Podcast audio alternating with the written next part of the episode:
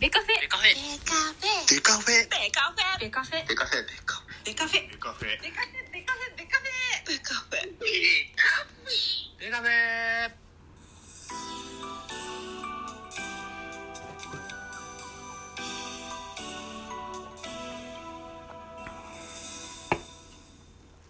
ベースボールトークバラエティポッドキャスト番組野球トークベースボールカフェキャン中世は各種ポッドキャストで配信中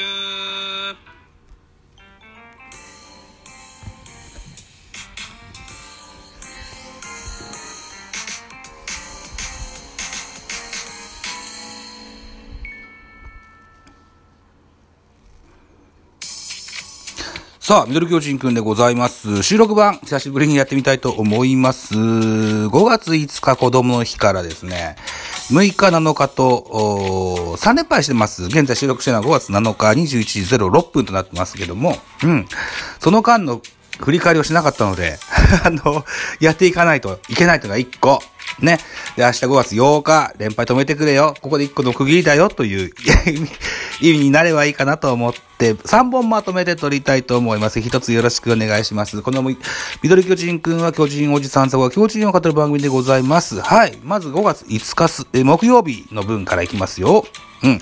松田ズムズムスタジアムにおきまして、広島対巨人の一戦、デーゲームでございました。この日は巨人は1安打、広島は7安打、3対0。広島勝利といったゲームでございました。勝ち投手はアンダーソン。1勝目、1勝0敗。負け投手はメルセデス、1敗目、4勝1敗。栗林にセーブがつきまして、6セーブ目、0勝1敗、6セーブとなっております。スポーナビの選評でございます。広島5回裏、小園の内野ゴロの間に1点を先制する。続く6回には、ワンアウト1塁から、西川のタイムリーツーベースが飛び出し、リードを広げた。投げて先発アンダーソンが7回1安打、無失点の好投で、来日初勝利。敗れた巨人は先発メルセデスが試合を作るも、打線が沈黙したと。いったような選評でございました。非常にこうメル、えっ、と、アンダーソン。えー、来日初登板、初先発、初勝利といった形で、えー、大変素晴らしいピッチング内容でございました。いつもはスターティングラインナップのご紹介から行くんですけども、今日は、あの、系統から行きますか。ね。えー、広島。まずは先発アンダーソン。7回投げました。82球、被安打1打、三振7。えー、無四球、無四死球ですわ。で、無失点です。勝ち投手になりました。えー、150キロバンバンでね、えー、えー、三振も結構いっぱい取りました。頭からですよ。えー、勝木三振。広岡三振、ポランコ三振で3者連続奪三振でした。続く2回。岡本も三振と。で、4、4人連続奪三振取ってからですね、えー、丸がレフトフライ。えー、ツーアウトだった後もウォーカー三振と。バシバシ三振を取取られてしまったのが印象的です。3回もですね、中山ライトも三振ということで、一回り9人に対してですよ、6個の三振を奪ったというアンダーソン選手でございました。非常に手強いピッチャーが新しく出てきたなというような印象を持ちました。2番手しも、島内1回、1回を投げました13球、2奪三振パーフェクト。えー、3番手栗林、1イニング投げました19球、1奪三振1フォアボールといった形です。点々の1安打でございました。対して巨人の、系統、先発はメルセデス、6回投げました。98球、被安打5奪三振に、無四死球です。で、2失点。いいピッチングだったんですけどね。うーん。相手は良すぎましたですね。うん。メルセデスはなんだ、なんじゃかんじゃ言って、今シーズンは初めての、えー、黒星といった形になりましたが、クオリティスタートもできてます。あと、打線の奮起を促したいと、かように思います。2番手菊池、1イニングス投げました10球、1打三振パーフェクト。3番手桑原、3分の2を投げました13球被安打2打三振1フォアボール1、1失点と、NTT というね、えー、新しい巨人の勝ちパのね、3人を発表した後からですね、今村桑原と非常に 不甲斐ないピッチングが続くようになってしまいました。NTT という野号は外した方がいいかもしれませんね。それぐらいあま、あれ、あれがついてから不調に陥っております。4番手高梨3分の1投げました7球1フォアボールといった形の系統でした。続いて、えー、打線のご紹介でございます。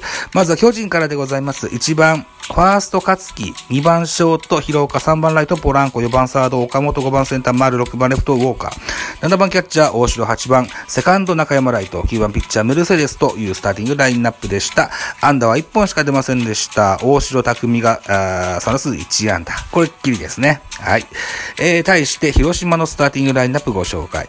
1番レフト、堂林、2番セカンド、上本、3番センター、西川、4番ファースト、マクブルーム、えー、5番サード、坂倉、6番ライト、中村健人、7番キャッチャー、磯村、8番ショート、小園、9番ピッチャー、アンダーソンというスターティングラインナップでした。アンダー情報です。広島は7本出ましたよ。堂林翔太4打数1安打、上本3打数2安打、西川3打数1安打1打点、マクブルーム4打数1安打、坂倉3打数0安打1打点、中村健人4打数1安打、磯村3打数1安打、えー、小園海斗3打数0安打1打点、えー、こんなとこですか。はい。といったような形で、えー、3対0といった形になりました。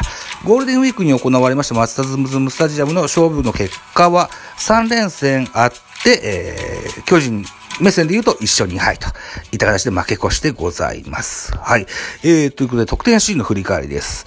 えー、アンダーソン、メルセデスともに好投を続けましたが5回裏、広島は先制いたします。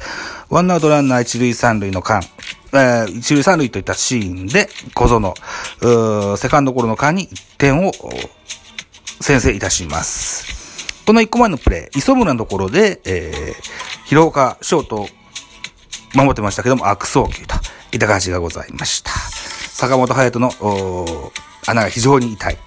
そのような印象を持ち持っております。坂本、吉川直樹、二遊間がいないんですよね。うんさあ、回は6回です。西川龍馬、ワンアウトランナー一塁。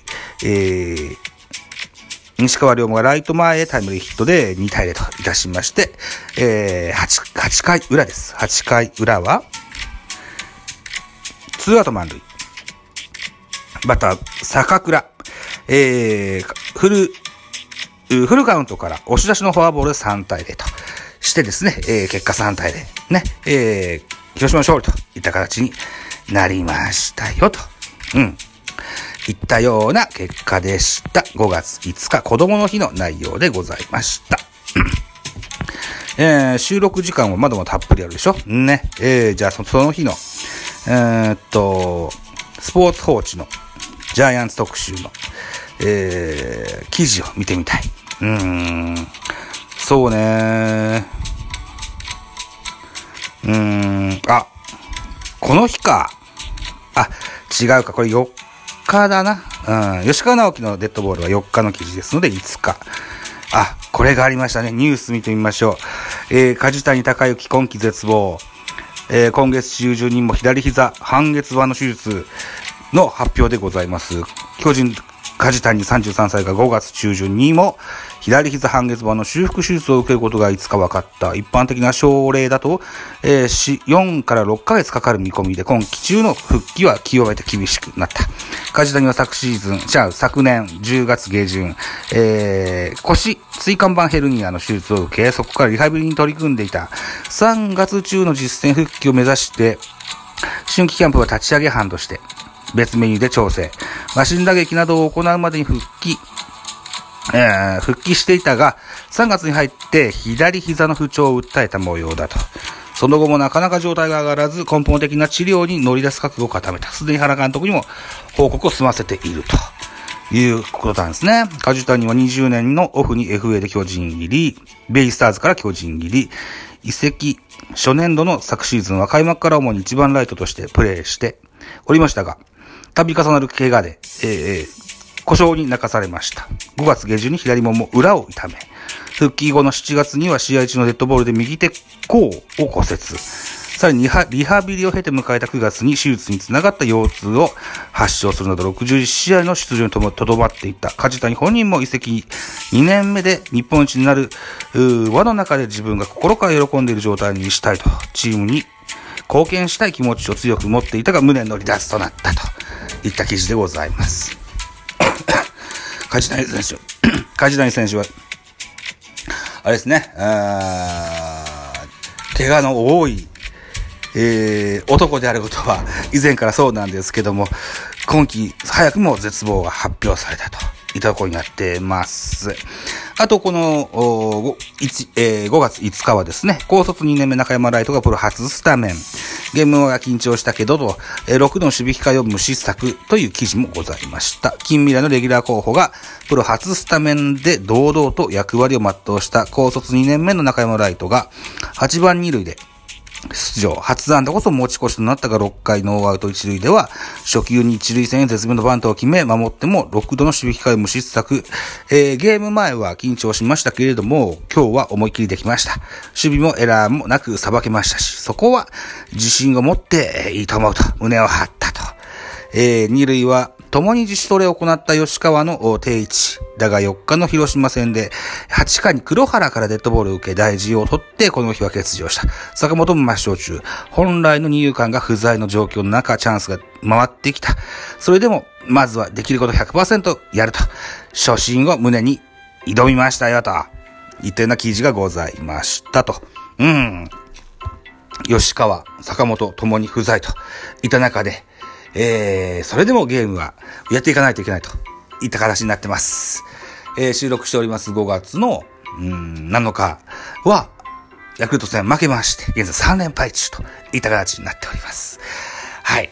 ということで、その振り返りを今やっております。5月5日は、この回で、この回でをもちまして終了といった形で、続いて5月6日をまた振り返ってみたいと思います。ちょっと回、一旦ね、あのー、忘れたこともあるので、YouTube を見てから あの、収録したいと思っておりますので、はい。えー、また引き続き聞いてやってください。